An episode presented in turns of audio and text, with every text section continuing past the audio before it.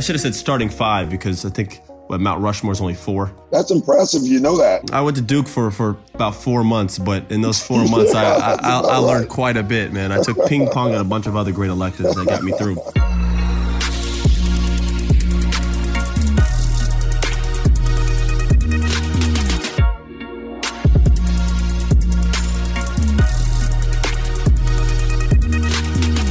Right, what's up, everybody? Hope everybody's staying safe uh, through these uh, trying times. Uh, welcome to Go Off, presented by Uninterrupted. I am your host, uh, Austin Rivers. I got my producer with me, TD, as you all know. What's happening, Austin? Yeah, I don't know if they know, man, because we've only done this like what three times. This is episode four. right, correct, correct, correct. This is only episode four in the past 600 days, so. Uh, we're, we're, we're long overdue, man. I've actually had a, a lot of requests to to put more of these out there, and uh, have been delaying this due to a variety of reasons, but it's time. It's time. Yeah, man, we got to do this. So what's the, what's the update? What's the plan now that we're back? Now that you're back, it's your show. What's the plan now for the OG subscribers and the new listeners too? What's the plan? Yeah, for all the new listeners and, and OG subscribers, uh, the plan is now for the next four weeks at least is to put one episode out per week uh, to get a guest on here every week. Start getting some consistency with this podcast. This is something that we have been planning to make boom and, and, and put out there more. And uh, I unfortunately have not been able to do, but the time is now, uh, especially with all that's going on. I think this is a good idea and uh, something that needs to be done. You're going to mention the guests. I'm, I'm going to wait for you to do that, but let's just say that I'm excited as this particular guest because it's someone I can actually ask on how to get you to show up. right, right, right. I got, I got, I got no excuses for this one. Uh, and uh, yeah, this is definitely a, a, a, VIP friend, family member, however you want to call it. Uh, someone I'm closest to and that is my father. Uh, what what what better way to I think come back uh, with uh, this podcast than to uh, start with him? Obviously, he knows me better than anybody, and vice versa. So uh, there's a lot that we are going to get into, and I hope all the listeners out there and new listeners are, are, are going to love this. To keep it all the way real with everybody, and just to, to be 100% honest, we're going to cover some topics today that me and my father actually have never really publicly, you know, talked about. And honestly, even between me and him, have never really gotten into great detail uh, about it. You know, we're going to talk about obviously the obvious topics of, of, dealing with this pandemic going on, the lockdown in the NBA, uh, our relationship during and after the Clippers days. Uh, you know his playing days versus MJ and in the Last Dance, his his opinions on that, the NBA then versus now, uh, and then we're gonna get into some fun questions for everybody to listen to. I'd love to uh, you know, these are topics that I actually am mad that I haven't gone uh, over enough with him, and, and that's his top five. You know, his hardest players to guard. Uh, you know, coaching versus playing, and a variety of other topics. So uh, we're gonna get into this, and this is this is gonna be a great episode. All right, so let's do it. It's the uh, it's the Rivers Men, and we're about to go off.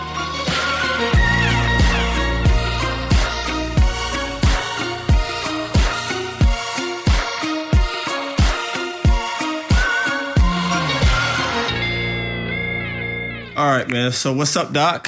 what's up, Austin? How you doing? Man, it's uh, I've been my, good. My Just, boy. Uh, yeah, going going through it like you. Uh, I'm trying to think the last time me and you talked or we saw in person. Um, might have been uh the last time we played. Yeah, but you wasn't that happy at the end. I remember, if my memory serves me right.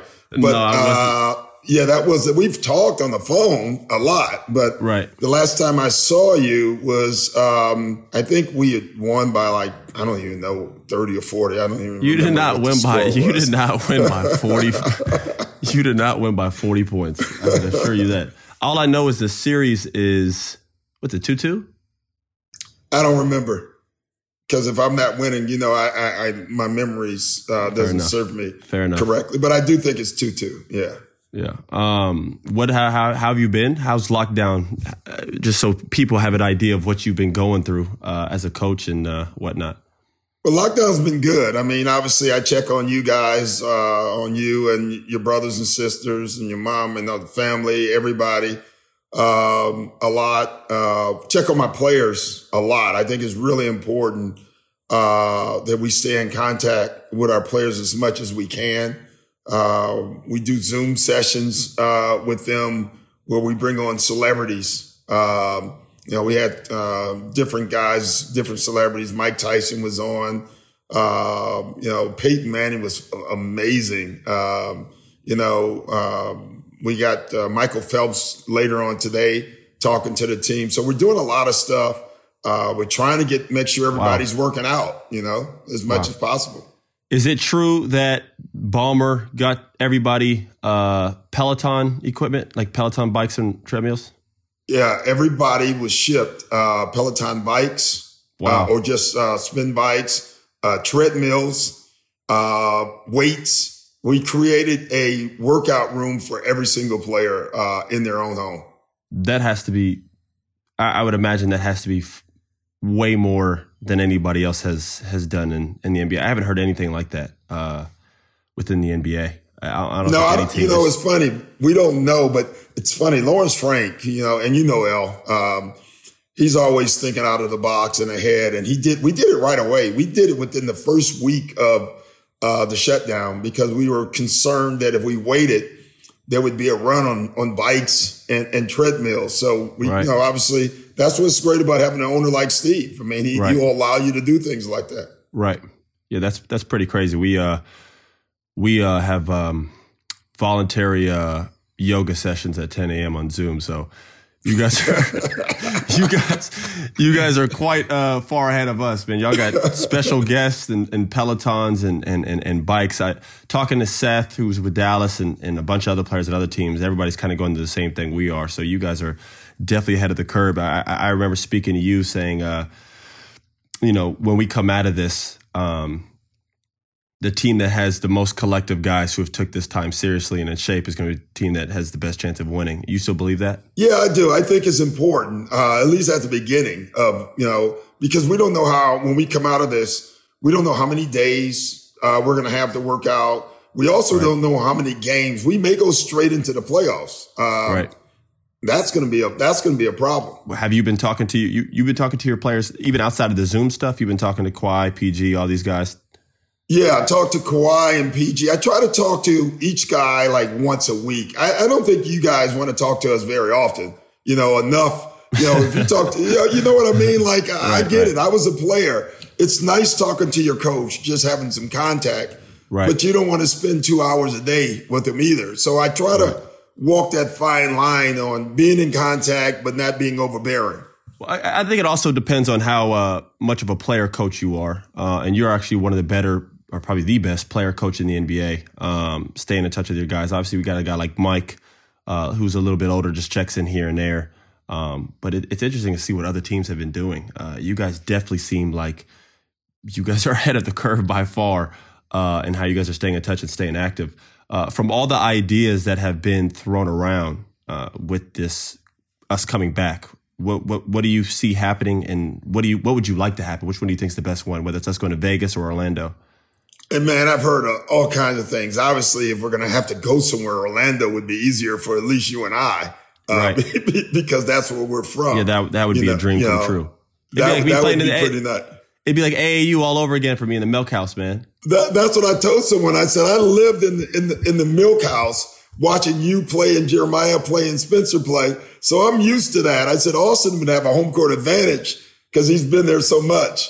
I don't know if any player in the NBA, I would actually be willing to bet there is not a single player in the NBA that's put more buckets in the milk house than I have. I, I there's no. no. way. There's no way. No doubt. Well, you've done it since you've been in the yeah, third I, grade. Right. You know, I've had, so, and I've, yeah. that's where all my tournaments have been. So I, am almost positive that uh, I would have the upper, you know, probably the advantage in that one. Um, but I, I'd say this: the best format, and, and listen, none of this is been approved or talked about even because every day things change. Uh, but I think the best format is would be have a play in for the seventh and eighth spot. So seven, eight, nine, and ten have a uh, tournament where they're yep. playing in for those last two spots. The yep. other six teams in both conferences who've qualified during that time could practice. Right. You know, and then once the seven and eight is decided, we start the playoffs. Uh, I, I, think it'd be very difficult for a non-playoff team, a team that's way out, to come back and play five or six games. I mean, you know they're right. not working out. They're, they're right. more worried about next year. Right, right. That's what I was wondering if we're going to come back and at least try to, because it's a 70 games thing, right, for the TV deal that they're trying to get to. Yeah, I don't know if they are anymore. I don't think they really care. I just think they feel like if you play four or five exhibition games or regular season games, it gets you ready for the playoffs a little bit Right. more. I just don't think um, that it can work because of the non-playoff teams. I just can't imagine being one of those teams right now. Right. They're not working out. They're not practicing. They're, they're thinking about next year already. Right, 100%.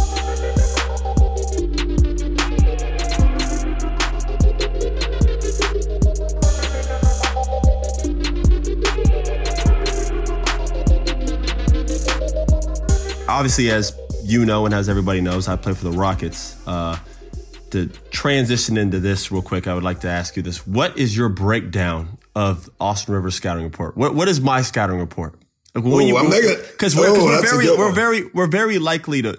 There is a high chance that we either going to play you or the Lakers or somebody in the playoffs. I would imagine. Uh, I would love to hear this. Well, I have a, the best scouting report of anybody on you. I mean, I've only I've seen you know what I've seen you play more than any other human being. Uh, let's just start there. So uh, number one, uh, and I'm not going to give it all to you, uh, but I know in one of the I think it's the left corner, um, you shoot sixty percent from the three in one of the corners. You're not getting that shot against us. We, we know what corner it is. We're just not going to allow that pass to you. All right. Uh, open court. We try to take advanced passes because we know if you get an advanced pass, uh, the one thing you have, your first step is, is, is lethal. So we're going to try to take that away from you. And then the last thing is going right. You know, you have that great right to left. You have that great right to left crossover. So we, we try to uh, play for that. But then the right hand, we try to take that away as much as possible um, because you're good at going right. And the one thing you guys do have is a, uh plethora of uh, elite defenders. You know, that one Yes. lineup when you guys have uh, Kawhi and uh, Paul and Pat. Uh, it's interesting for you guys. I, I you know, I, I've, I've obviously I watch your team close. I watch all the great teams, especially teams I feel like we might have a chance of playing. Um, you know, your end of the game lineups in the playoffs are going to be very interesting because Pat is y'all's best defender. But if you have Pat out there, you know, where do you fit in Lou, who is obviously one of the best closers in the game of basketball? And now that you have uh, uh, Marcus or Marquise Morris, um, you know, who's added a whole because you guys guarded us different than anybody prior to uh you know, you guys started something. We right when we played y'all, team started copying you. We went on like a four game skid there. Uh you guys were guarding us this like this little box, and then y'all went one on one with James, kind of forcing him to to shoot tough shots.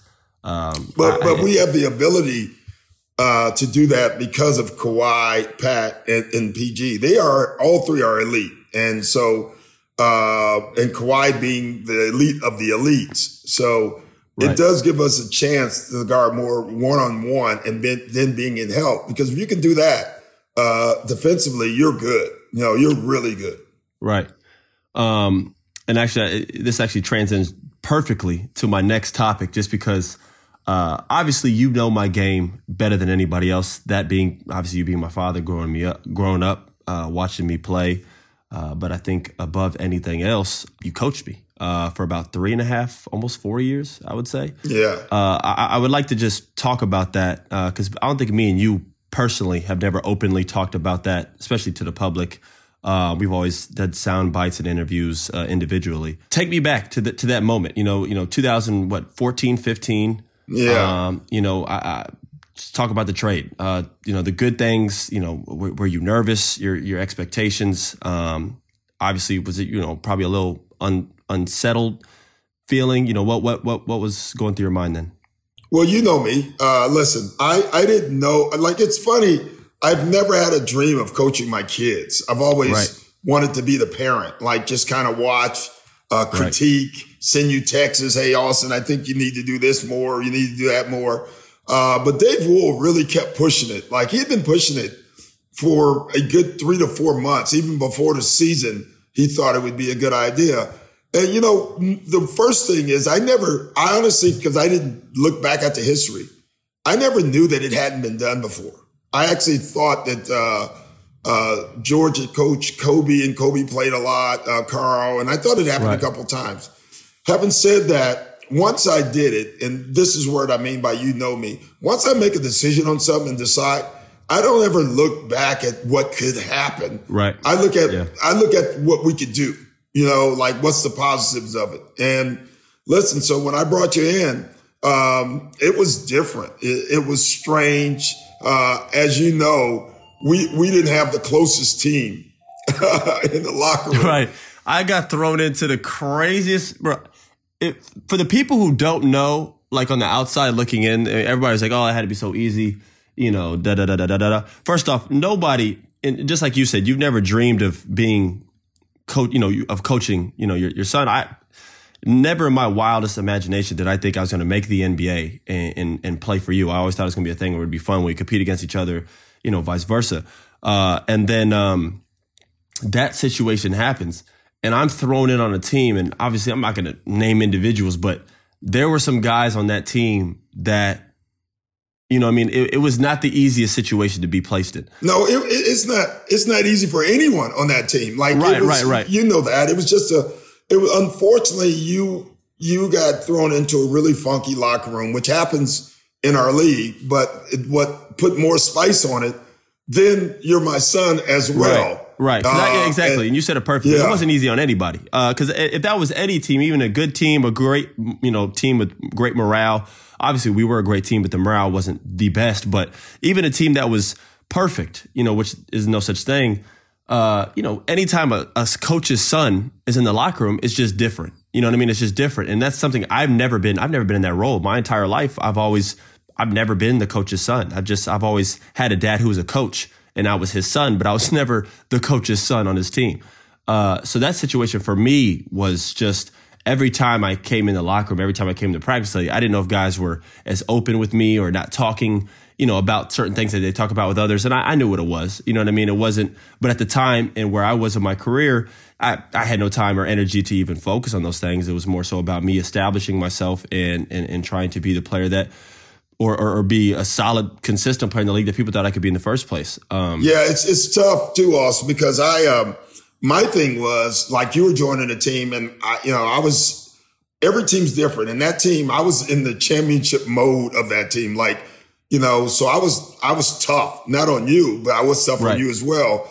But I was a very demanding coach with that group, mainly because when you got a group that doesn't want to connect then as a coach, you got to push more. You know, right. you got to get involved more. And you're also going to upset more. That means more guys aren't going to be feeling you. And I could care less. Like, uh, I was like at the point by the time you got there, I'm going to force it and make us fit or we're not going to work. But I'm right. not just going to allow us to fall apart. Right. Uh, and so you, unfortunately, when we traded for you, you were in the height of that, which had to be very, very difficult.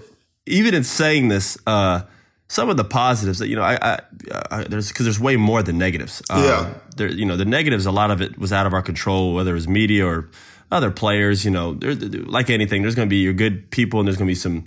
Quite frankly, excuse my language, there's going to be dickheads. You know, and that's in any industry or any business that you're in. There's going to be people who people who make things great, people who, people who try to you know sour a situation. But uh, the positives, so much for me, uh, outweigh the negatives. Um, I mean, we got to do something uh, and again, I'm with you. Prior to my acknowledgement, I didn't know that had never been done before. Um, and besides all of that stuff, I, I think me and you became a lot closer because prior to that, our relationship obviously was father son, but it was mostly, you know, coach son. Like we talked about basketball most of the time. You know, when we talked yeah. grown up, you know what I mean. And I think it's crazy that when you became my actual coach, we started to actually talk about other things than basketball because obviously every day I went to work, you were my coach anyway. So then after yeah. that, you didn't have to be that anymore. Um, and I think that changed our relationship. Uh, so that if I had to take one thing that I'm most thankful for for that time, it's probably that. Um, yeah, I, I agree.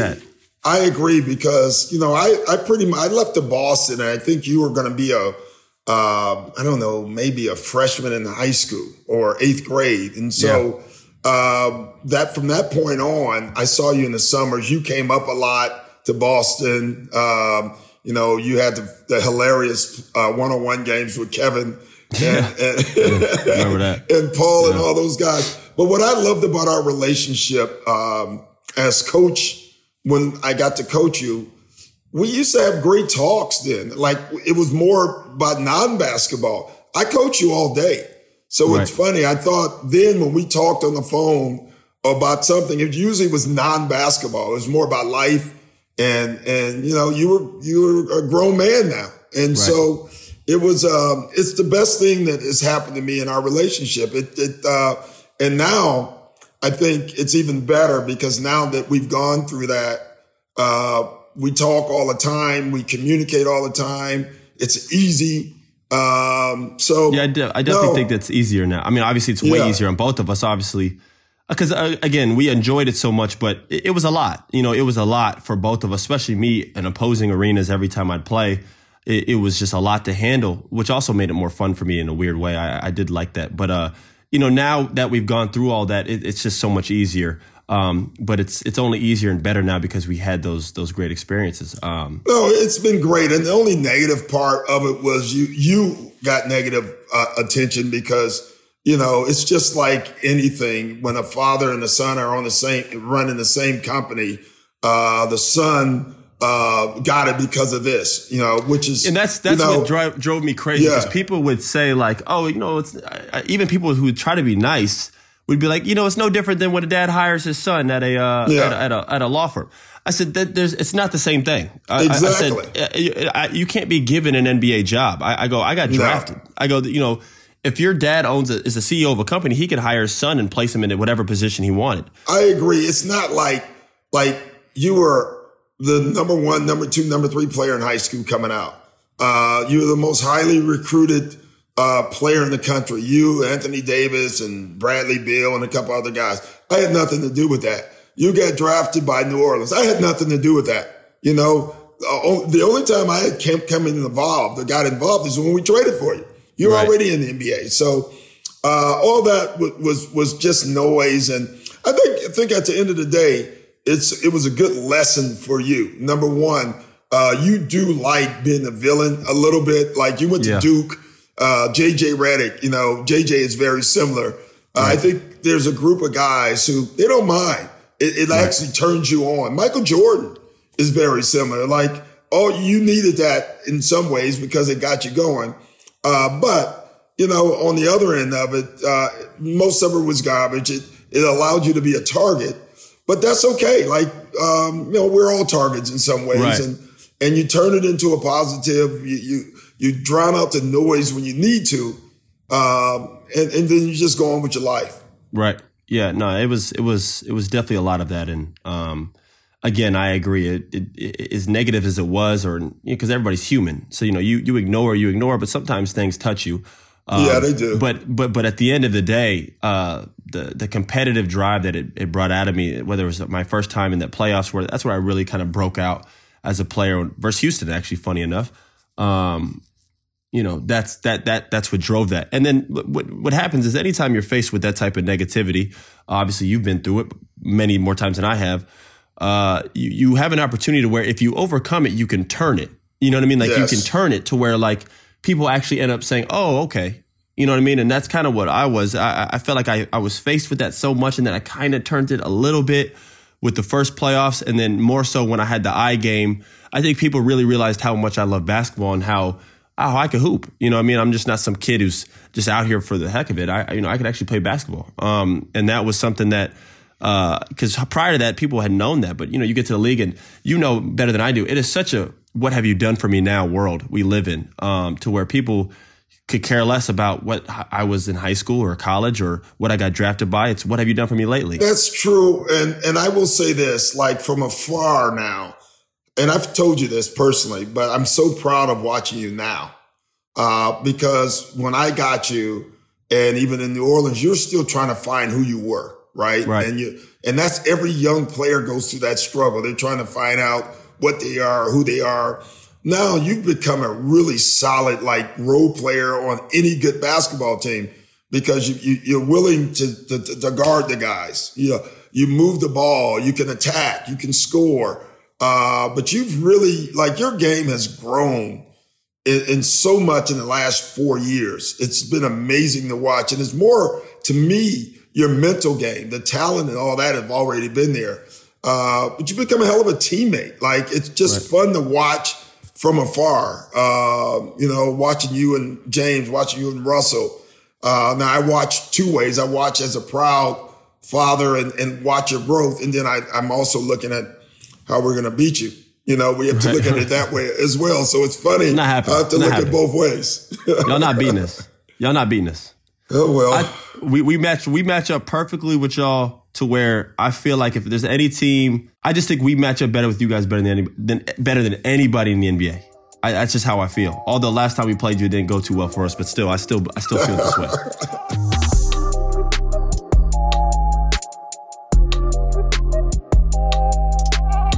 As you know, the whole world has been captivated by this uh, Last Dance documentary. It's awesome. It, it is incredible. Uh, it's the best docu series I've ever seen. Along with, I, I, personally, my favorite is the Dream Team documentary uh, docu series. I think that's the the best. Uh, I think it was a thirty for thirty. Yeah. Um, I think that's the best basketball documentary I've ever personally seen. But uh, this this Last Dance is so uh, not only captivating due to the timing of this because we're all sitting at home watching it, but just due to what it's about. You know, Michael has so much about him and Scottie and Rodman, but like they're going in depth of who they are as a character and, and everything. We're getting footage that we've never seen before. Uh, it's been crazy. I, I would like to talk about obviously last episode, or I mean, just all the episodes, but last episode we saw uh, a lot of footage of the Knicks games. Um, and you guys were one of the very few teams to push them to seven. I, I would love to talk about, you know, the NBA then versus now. But first, I want to talk about just your battles versus Jordan. Yeah, that that that you know, honestly, that that opened up old wounds watching that for me. And I'm not joking. I was like, we were up 2-0 uh, against the Chicago Bulls. No one had Yeah. been up 2-0. Uh, and it's good to get it confirmed. They saw us as their major threat. Like, I know, you know, that Phoenix series was tough, but I think they believed that they could get through us. They could win it. They could win their sixth or their third title at that point. And we believed we were going to win that series. We got 2-0. I, I, I swear, Austin, that we had four days off between game two and three. And for four days, Michael had to hear about his gambling and about that stuff. And I remember even back then us saying, oh man, all they're doing is pissing this dude off. They're just, we, we got to be ready for Michael onslaught in game three. Right. Um, and he, he killed us in game three and four. But what, what I will say watching it is, and I see the biggest difference, is how players, we would act stars. Like we, back then, we wasn't trying to be your friend. Me and Michael, up into that New York series, we had a pretty darn good relationship. And it changed after that because it had to. And, and it's not because you don't like him or he didn't like you Right. and maybe it's because man back then we felt like you had to get yourself there mentally to be able to beat the best and and so but that series hurt me man uh you know they showed the charles smith the, the, three missed layups uh I, see, I always thought they were missed layups. I th- always thought they were missed layups, but he was getting a shot block though, it seemed like. no Uh, e- exactly i think that's you're exactly right Everyone always Like, talks about him blowing layups, but I mean, there's like sound like five guys around three- him. Yeah, like he had three easy layups. Those those were hard shots. First of all, he kept getting the offensive rebound. So give him credit for keep going back up. You know, it's just, you know, I He, he also had Scottie right, and. Jordan and Horace in surrounding him. Like those are athletic, great defenders. Like If either one of those shots would have been hard to make. Let's Right. put it that way. So, uh, but unfortunately, none of them went in. Uh, I, there was a shot that BJ got on me late in the game that I still is, haunts me to this day because I was in help and I got picked off. So you know, you remember all that stuff, but the battles were amazing and it was so physical uh, back then. But it was fun. Like it wasn't trying to hurt anybody, but we Right. weren't giving you nothing. Right. And and you know, it's it's it's I didn't know you guys were up uh two games to zero. I, I didn't Yeah. know that was uh I thought it was like, you know, a back and forth type thing. I didn't know you guys were up two games oh going into uh you know, going into Chicago. Um Yeah. And- and are what- they the best team you've ever played? Is that the Yeah, best oh, team yeah. that you Yeah, Yeah. by far. Like I, I don't think they still get enough credit for their defense. Um, when when Michael and and uh, Scottie they had this one two two press, which no one runs anymore. Uh, we're actually doing it a little bit now ourselves because I I look at uh, Kawhi and PG very similar athletes, long and and, Yeah. and and with Trez on the floor, we could do it as well. But Yeah. when they got you in a trap, it's it's it was the hardest defense I've ever had to face. I never like went to a game as a player thinking about somebody's defense. You know, uh, when you went into the series with them, you were thinking about it. Like, we can't get trapped. I can't let Michael turn me and get trapped Right. because you're not getting out of it. Um, so yeah, they, they, it's the best team ever by far. Uh, the, the, the, I, I will say the Celtics uh, with with that front line of McHale Parish and Bird was pretty tough as And, well. and where would you put the the Warriors with Kevin Durant? Oh, right there, right there. I mean, I would pick the Bulls mainly because of just their their defensive uh, ability. Uh, the Rodman Bulls, uh, because you so know you would put you would put the Bulls with Rodman um, over Over everybody. over over, over every Yeah. other team ever. Yeah, I would. Uh, you know, I don't know the you know the Lakers with Magic and that group were pretty good. Uh, those have all been great series, but Michael is the differentiator to me. He separates it. Uh, you know, you, put Scottie, uh, you know, on uh, on Durant, and Durant's still going to score because Durant is Durant. But you probably, I guess, they probably would have put Rodman uh, actually on Durant because Rodman is he's the other guy that's it's so underrated. We always talk about his rebounding. Dennis Rodman can guard one through five. Like he was he was the greatest big man defender maybe ever. Uh, and then you got Scottie, who is known as the greatest defender ever. And you have Michael, who's known as one of the greatest defenders Right. ever. Uh, Right. It would have been it'd have been a heck of a series, though. I don't think It have wasn't been wasn't wasn't. Ron Harper a pretty pretty damn good defender? great defender, long arms, athletic. I mean, Because people, had- I think Ron Harper gets a lot of uh, he gets lost in the mix here, just especially on defense. On defense, he Yeah. was he was what made them athletic and long. Uh, I mean, remember people don't remember Ron Harper was one of the guys in the dunk contest. Uh, you know, back when he was with the Cavs, he was a freak super athlete. athlete, long, high IQ. I mean, listen, that team was put together very well, uh, especially defensively. Uh, what makes me nuts is, you know, it's funny. I forgot. I lost time. Is the fact before that season started, they knew that they were going to get disassembled. Can you imagine a team that wins it?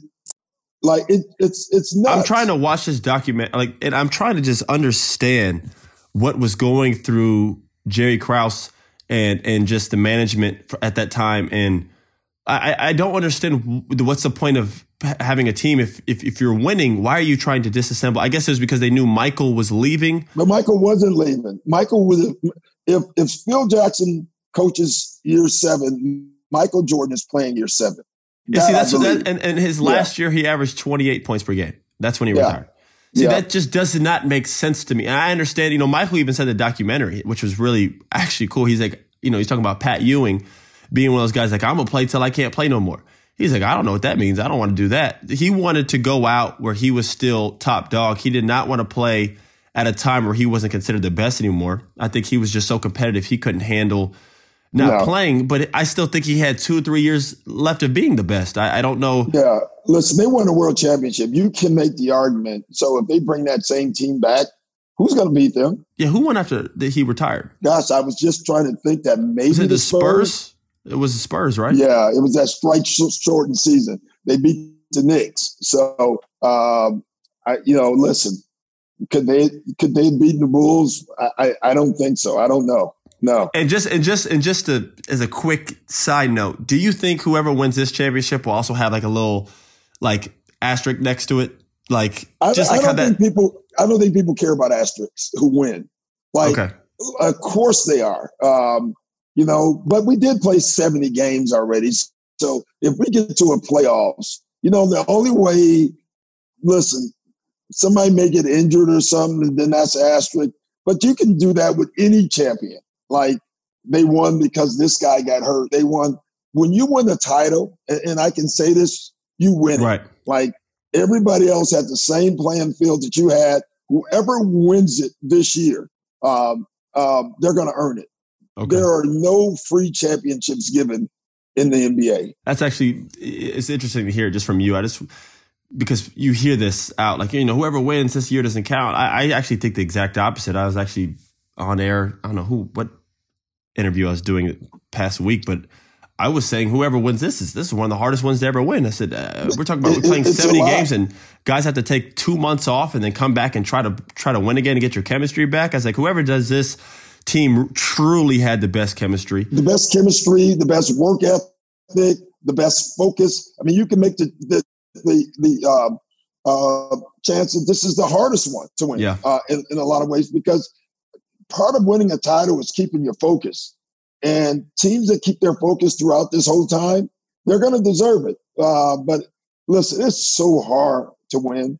And so whoever does win, uh, you know, I always say that the people who say put an asterisk by it, they're the losers.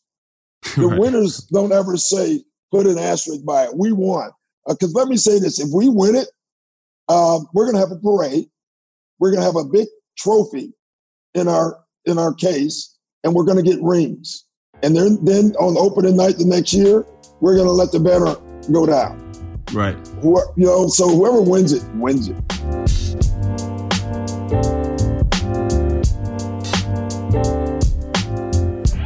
You uh, this summer actually, um, you know, to transfer into this topic, this summer you got a lot of heat or a lot of attention for saying, uh, you know, Jordan reminds you a lot of Kawhi Leonard to the point where you actually got fined about it. Yeah, it's nuts, and, and he does. And the point I was making that that day was we were just talking about body types.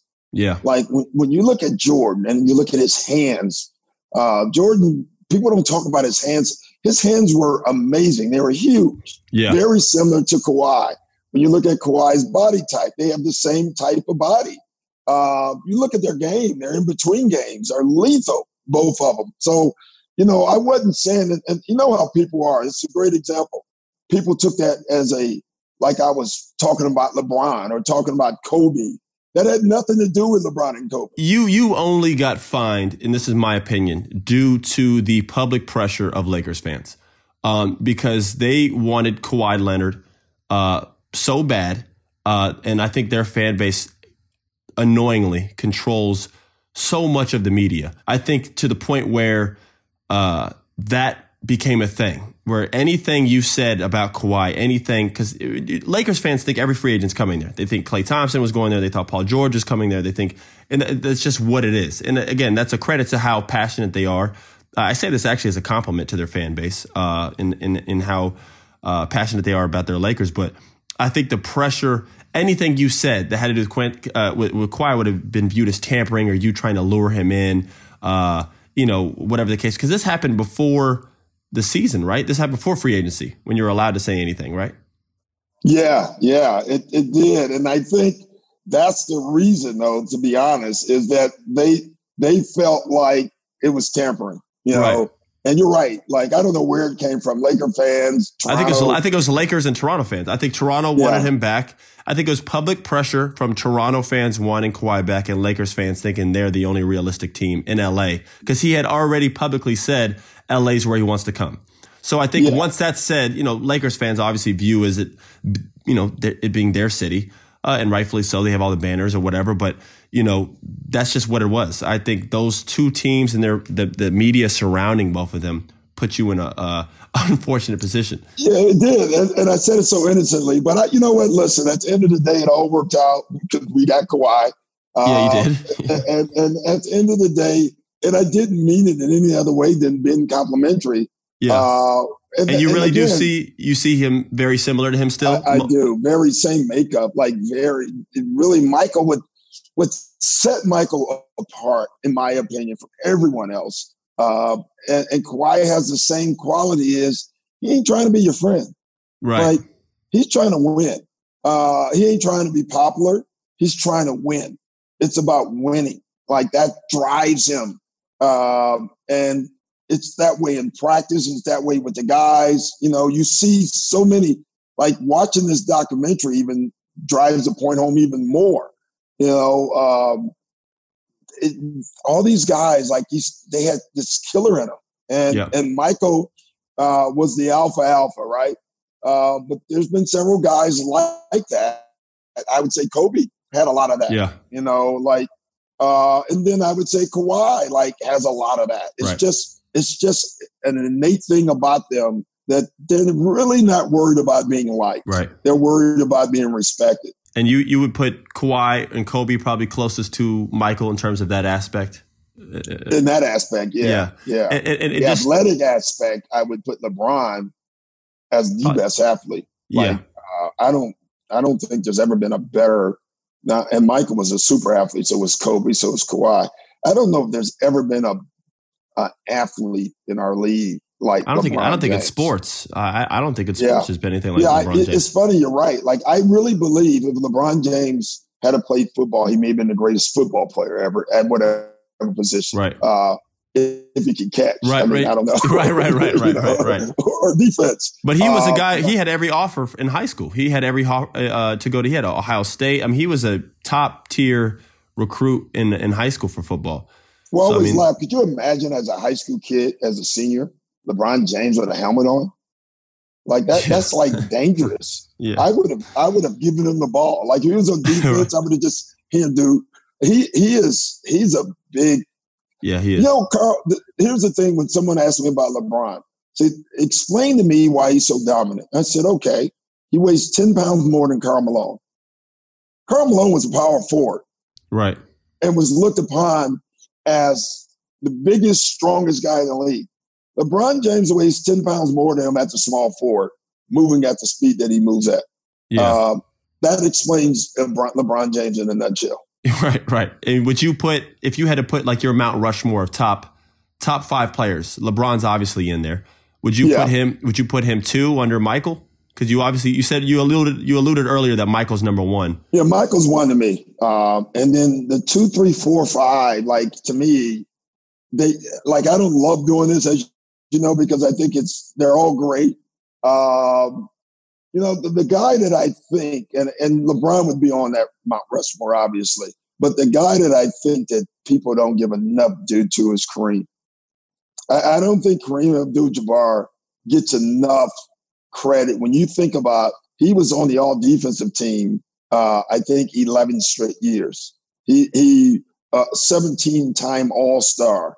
Um, he has a shot that every kid that's over six six have tried to do, Right. and no one's been able to do it. right. Um, he was lethal. I don't think he gets enough due. I should have said starting five because I think what Mount Rushmore's only four. Um, Yeah. So uh, That's impressive. You know that. Like, yeah, you know, I, you know, listen, man. I, yeah, uh, yeah. Education, Winter Park education is coming through. I'm very happy about this. I went to Duke for, for about four months, but in those four months, I, Yeah, I, that's I, I learned right. quite a bit, man. I took I took ping pong, I took ping pong and a bunch of other great electives that got me through. But uh, yeah, I, I figured you know that would be your list. I always like asking guys who played from your era, um, you know, what would be your top five? Because you obviously like it's easy for guys or people like me because I only grew up in this era. So the only Yeah. guy we really know about is Michael, and then guys like us will put Magic in there and Bird in just because we feel like we have to. It's like Yeah. when you ask who's our top five rappers, a lot of guys in our in my generation is gonna say Tupac, Biggie, but they don't they don't really know Tupac, Biggie music. They just do it because they feel like they're supposed to. Um, Yeah, you know what I mean? yeah. So it's just like yeah. If I had a starting five, I, I'm going Kareem at the center because I'm going that way, right? A starting five, all right. okay, I'm I'm going um, Tim Duncan at the four uh, because those both are two way players. yeah, Um, I'm going uh, Michael and Magic at the one and two. It, this may be the biggest team ever, uh, and then LeBron at the three. So you realize just in terms of because you're going with a whole different style of basketball because there's there's not any three point shooting on this team. I mean, obviously Michael's No. capable, and so was so was Kobe and, and, and Magic, but they weren't like lethal three point shooters at any No, point in time in their career. No, but I'm also going with a team. The smallest guy is six seven. That's true. yeah, I mean, you guys like, are just good luck. yeah, yeah. I I mean, oof. Good I'm trying to think what my team. top five would be, and I don't even know. I'd have to have time to. But if you wanted to put the shooting five, you know, uh, someone asked me that the other day. What's your top five shooter? Uh, if you had to do it in a lineup, like as, as a starting lineup, Oh yeah, that's a Uh, great question. you know, it'd be an interesting question because now you have to change. Like, who would the five be? I would put Dirk at the five. Dirk at the five. yeah, uh, put Dirk at the five. Uh, I would put um, um, who did I say? Durant at the three. Um, uh, Steph at the point, because that's what you would need. I would actually put Kobe in there because his ability to drive Right. at the two. You Right. know, now that whole team changes, and at the four, I couldn't even come up with one. There's a thousand of them at the. With so with shooting with because you're talking about st- starting five shooting, you're, you're not putting Ray Yeah. Allen in there. Yeah, it's between, Ray is a better shooter than than Kobe Right. as far as just pure shooting. Right. Uh, but I was looking at Kobe because he could drive the ball as well. Ray Ray was an underrated driver, by the way. Like, yeah, he was. Yeah, he was. People, people always talk about Ray shooting, but the biggest play that Ray made with the Celtics is in that 24 point comeback was two drives uh, right. to the basket. Ray was so much better off the dribble than people ever gave him credit for. Kobe was obviously not as a great a shooter as Ray Allen, but he could definitely hit a wider variety of shots than Ray. I mean, he has the best mid range one on one package. This is what I would say with Kobe and the Pauls. They took a lot of tough shots, right? Yeah. But if you put them on a team where they're taking easy shots, uh, where they're, a lot of their shots could be spot up, it'd be interesting to see how great of a shooters they were. Like the Klay Thompsons of the world, they're they're taking great shots because through ball movement. Right. But if you put Kobe on a team with other great players, and now he doesn't have to force shots, be interesting how how his percentage would go up. Right. Yeah, that's a good point. I've never even heard. I've never even thought of it like that. Because I guess they did always have to take tough shots. If you put him on a team with other, I mean, you saw how Kevin Durant was when he played with that Warriors team. Just that he was on. Obviously, he was unstoppable before that. But even with the Warriors, because you had so many more weapons, he was getting more it open was, looks. And it was, it was unguardable. Like yeah, you, you watched our playoff series. Uh, so in game one last year, we put Pat on him, and it was terrific. We were doing a good job as well as you can do. right. And then, uh, but Steph and uh, Klay destroyed us. So then we come up with this stupid plan. I don't know who the coach was. Um, like let's let's guard Kevin one on one and just take the medicine. right. Well, listen, we we stretched Golden State last year, but Kevin Durant averaged forty. Yeah. like, like we couldn't stop him. So eh, you know that's my point. Like you put some of these great players with other great players where they don't have to make every play. I would be their shooting percentages would skyrocket. Right. And, and, and then just kind of piggybacking off what you just said about Kevin, would, would Kevin be, or which player, I guess, would be the hardest to game plan for? Which player do you have to game plan the most for? When you guys get ready to play a game, which which which player does you and the coaching staff have to like really be like, all right, man, this one is, you know, which one gives you guys the most problems? Well, obviously LeBron, uh, Okay. because he's such a great passer uh, and, and playmaker. Um, so you have to deal with the scoring, the playmaking. Uh, Durant is right there. Uh, you know, Steph. You you have to you have to game plan for Steph Curry. Like if you don't, he's going to hurt you. Right. And, and so going into the game, you have to know what you have to try to take away from him, or at least try. You know, Giannis, the way he plays, you know what you have to do is just hard Right. to do it. Right, you know, uh, but he may be the hardest in some ways. He's the simplest as far as game planning. He's the hardest to stop. You know, which is interesting because you got to get with Giannis. You got to get guys with the courage and stand in there and Right. take the fire. You know, because he's coming at you. 100%. Uh, and then James Harden is maybe the best one-on-one offensive player, uh, just pure one-on-one. Uh, I mean, I don't know if, if you see him every day, yeah. and he does some incredible stuff. Uh, but uh, a lot of it is one-on-one. Yeah. Yeah. He's definitely one of the, probably the greatest one on one players ever uh, in terms of scoring. I, I've never seen anybody be able to score the ball like him. Or, or the Um, greatest that's been allowed. you know, Yeah, that's Like, true. That's true. you, you know, if you if you allow if you allow Michael to do it that way, or or Durant, I mean, how good would they be? So, but he is uh, James is a monster. Like I think with him, people don't realize how strong he is. I think you Yeah. you were probably surprised by that.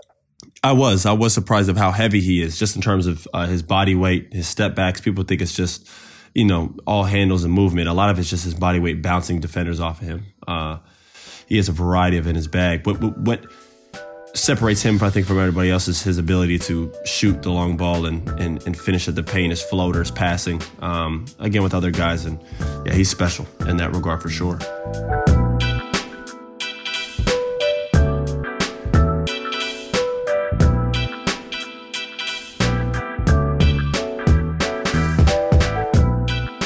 changing uh, topics real quick. I, I, got a couple more questions for you, and I'll get you out of here, pops. Um, one I would really like to to ask you is uh, just kind of celebrating his legacy.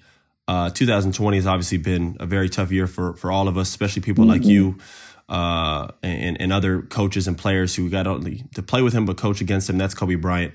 Um, you know, what what's your favorite memory of him, and and uh, how will you always remember Kobe Bryant? Uh, God, I have so many of them. Uh, I'll tell you two quick ones. You know, um, no, his death was hard for everybody, uh, and especially living in LA. And it just it still saddens me to this day. Uh, but the, the, two that I remember the most, I have a lot of Kobe Bryant stories. Uh, you know, the the first one uh, with with Kobe is when we beat them in 2008, and and you know if you there's a little clip that shows me and Kobe hugging, and I'm talking to him, and he's crying. You know, you can see the tears in his eyes. And the tears, though, I remember walking in the locker room, I was like, those were not, those were sad tears. But w- what I remember most, those were tears like, if we get another shot at you guys, I'm going to try to kill you. I mean, that's how I felt, even wow. in that moment. Like, you can feel like him sad and determined. Like his head, he was already thinking at that moment about next year already. And that told me exactly like I'm thinking, man, this guy is a killer. That's who he is. Um, the other one is in that same game, and this is how much you feared Kobe. You remember uh, you were at that game. It's it's funny. I just watched the game, and it's cool. The last like minute, you were standing next to me on the floor when we were about to win the world championship, which yeah. is a cool moment for a father, which is crazy now that that kid standing next to me is in the NBA. But with like five minutes left in that game, I think we were literally up 41 points. Yeah. And Tom Thibodeau, who, who you know Thibs, Thibs, Thibs is not subbing anybody at the end of the right, game. Right, right, right. I still have the starting lineup on the floor. We're up 40 with five minutes left. And Tom comes walking down. You know, I'm standing by the storage table, and he says, "Hey, um, are you going to sub out guys at any, any point? Like, we're we're going to win this game." You know, that's a that's a relaxed Tom Thibodeau. And I turned to him. I said, "As long as that guy is still on the floor, I'm not subbing anybody out. When Phil right. takes Kobe out, I'm taking Paul out." It's funny. We're up wow. 40, and I'm sitting there. I'm still worried about Kobe Bryant. It That's just made crazy. no sense. But it just told you the fear you had about Kobe Bryant because he was that lethal. That's crazy. I mean, that's like that's really crazy. That night for me, obviously, I was so young.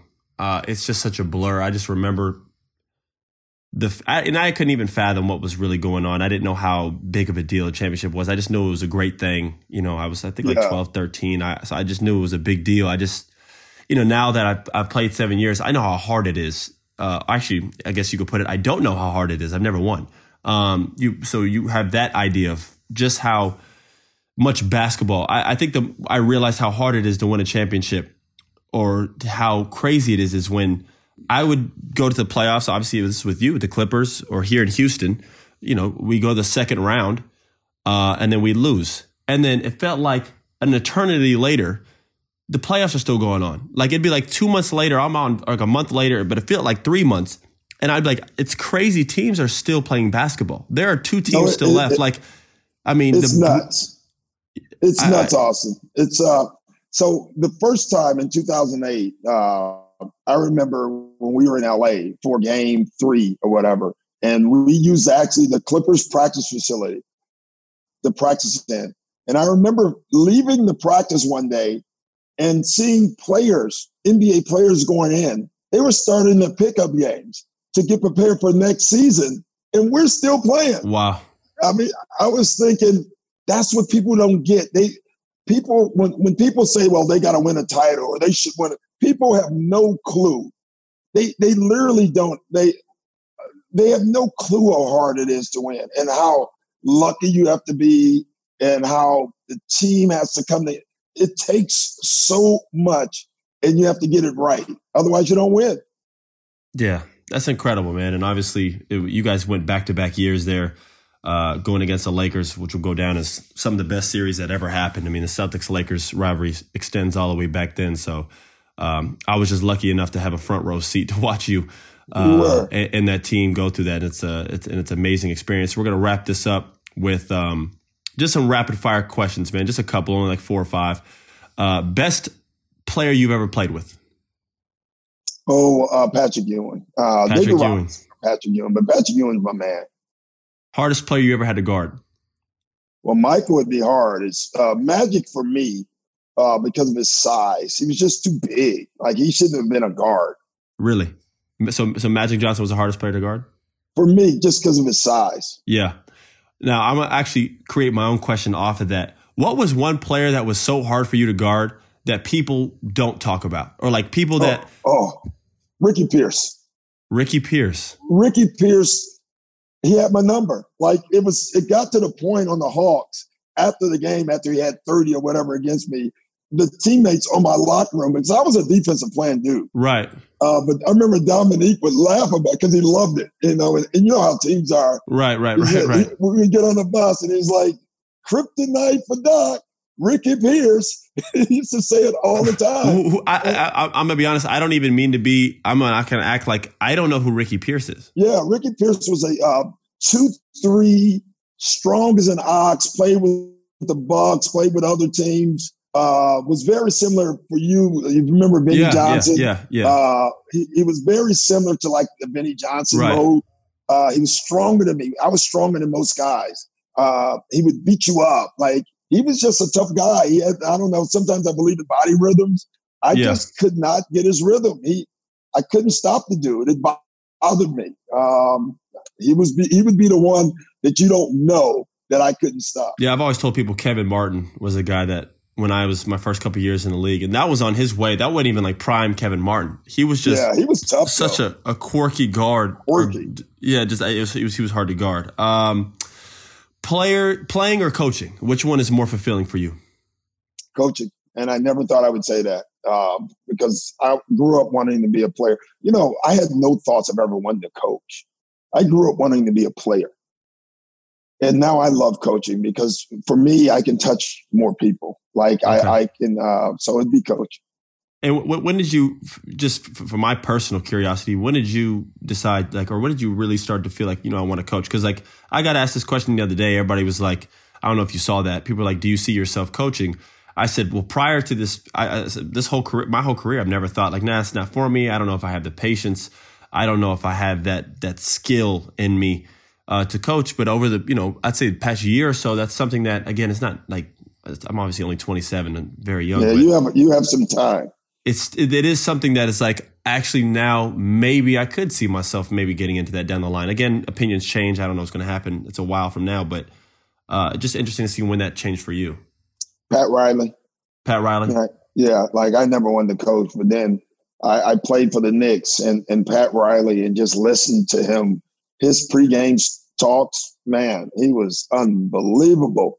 And he, he inspired you. Like I, I, I always thought like, never thought about coaching, but then when I got to him, I was like, man, I want to, I want to do this. This guy's amazing. Uh, so I would say when I joined the Knicks. Okay. Which player have you learned from the most while coaching? Uh, Kevin Garnett. Yeah, um, I would say there's there's several of them, uh, but Kevin would lead the pack. Just his ability to change the culture of your team uh, he's demanding with his players, his teammates, and with the coaching staff uh, in, in, some ways. So I would say Kevin Garnett for sure. That's what I thought. I, I, I was for sure going to say, if I had to put a guess, I was going to say either Paul or, or, Kevin, one of the two. Yeah. Um, all right. And then lastly, uh, what's the one game, player or coach, uh, that still keeps you up at night or the one that you just can't get over? Well, you're never over it.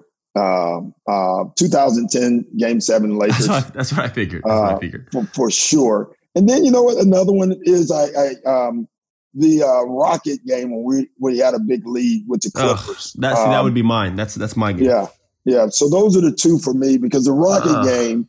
There's you know, listen, the game plan was right. We made Corey Brewer and Josh Smith make right, threes, and they did.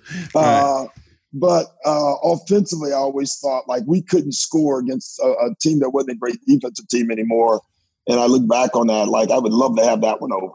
Yeah, shout out shout out to C Brew and uh, and J-Smoove, man. They they they yeah they, uh, uh, who would have thought? Uh, obviously, they both you know had great careers, but weren't specifically known as three point shooters, shooters, But I don't yeah, know how many they both hit. But yeah, that game was I think still they to this day four and five. I want to say in the fourth. I mean, it's it's nuts what they did, but give them credit. They uh, they did get shots uh, and made them all.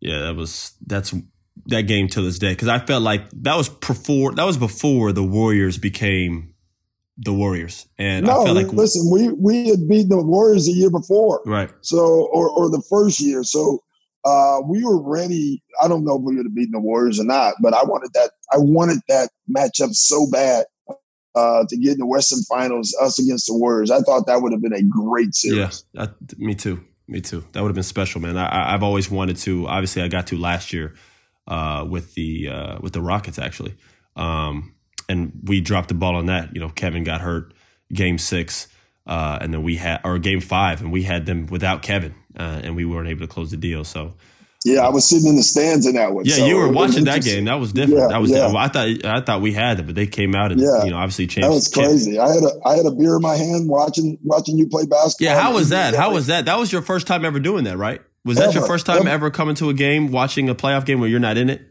Yeah, ever. Uh, I'm just sitting there and talking to the Golden State fans. Then when I went to Houston, talking to Houston fans, sitting in the crowd. I actually love the experience of sitting in the crowd. It it's a cool thing. It, it it really kind of you you forget because you're playing Austin and we're playing. You you forget how much the fans are invested into your team, and right. watching the Golden State fans and the Rocket fans. I mean, they were living, sitting there like with every miss, they were reacting and going crazy. And I was thinking, this is really a cool experience.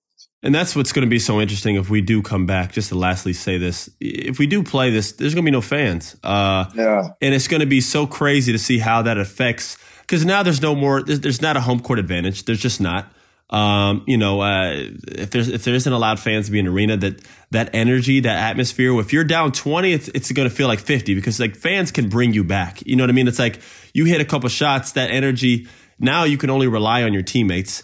Uh, I, free throw percentages will go up. Uh, uh, there's so much a variety of things that will change um, if there's no fans you know, in the building. I, I think it will. I don't know who it, it will affect more. Like, uh, but it'll definitely be a, it'll be an AAU yeah. game uh, w- when you're in some of those gyms and without parents. Right. It'll be an AAU game without parents. Right. You know, I was jokingly telling somebody from the league. The other thing you better get is uh, the officials better put earplugs in because oh, they're going to yeah, hear not- they're going to hear things that they never heard in their life. You know, before you know, like even even me, like I'm on the officials, uh, but not, I'm just I'm just constantly talking. Right, right, just, right, right, right. But but with me, like sitting on the bench, sometimes an official will make a call, and I'll turn to my coach. Man, that's an awful call. Well, they didn't hear that. Right now, they're gonna they're gonna hear everything. Oh, it's gonna be it's, gonna have to be, be it's gonna have to players the restrain. They're gonna have because you're, you're absolutely right. I mean, we say stuff to half the time we say stuff loud enough to where we feel like we can get our frustration out on them, but we know they can't hear it. Um, exactly. Yeah. And now that's now it's you know so yeah that'll be that'll be crazy. Obviously, will be uh, it will be the most viewed games though ever. I mean uh, on TV ever. everybody's gonna watch ever. these games. But uh, anyways, man, I just wanted to close this up. Uh, I, I want to appreciate you first and foremost, pops, for coming on here. Uh, I know it's it's uh, crazy times right now. Obviously, we talk just about every other day, keeping in touch. But uh, thank you for coming on here. And uh, this is my return episode will go off. I've been long overdue putting one of these out there. So who who better to do it than with you? So I appreciate you taking time and coming on the show. Well, love you, man. Give uh, Caden a big hug for me since for you, sure. you get to be home with my grandson and, and I can't be there. So yeah. uh, just give him a big hug. I got you, man. I got you. Stay safe.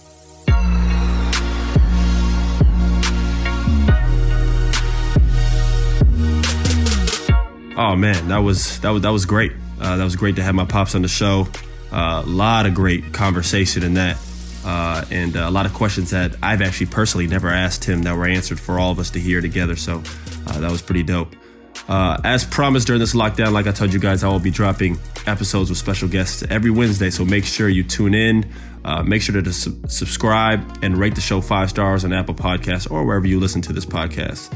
Also, share the show on Twitter with hashtag go off. If you tag me at Austin Rivers 25 uh, and at Uninterrupted, we will retweet. Uh, I will be back next week with a brand new guest. So uh, stay tuned. And until then, I'm out.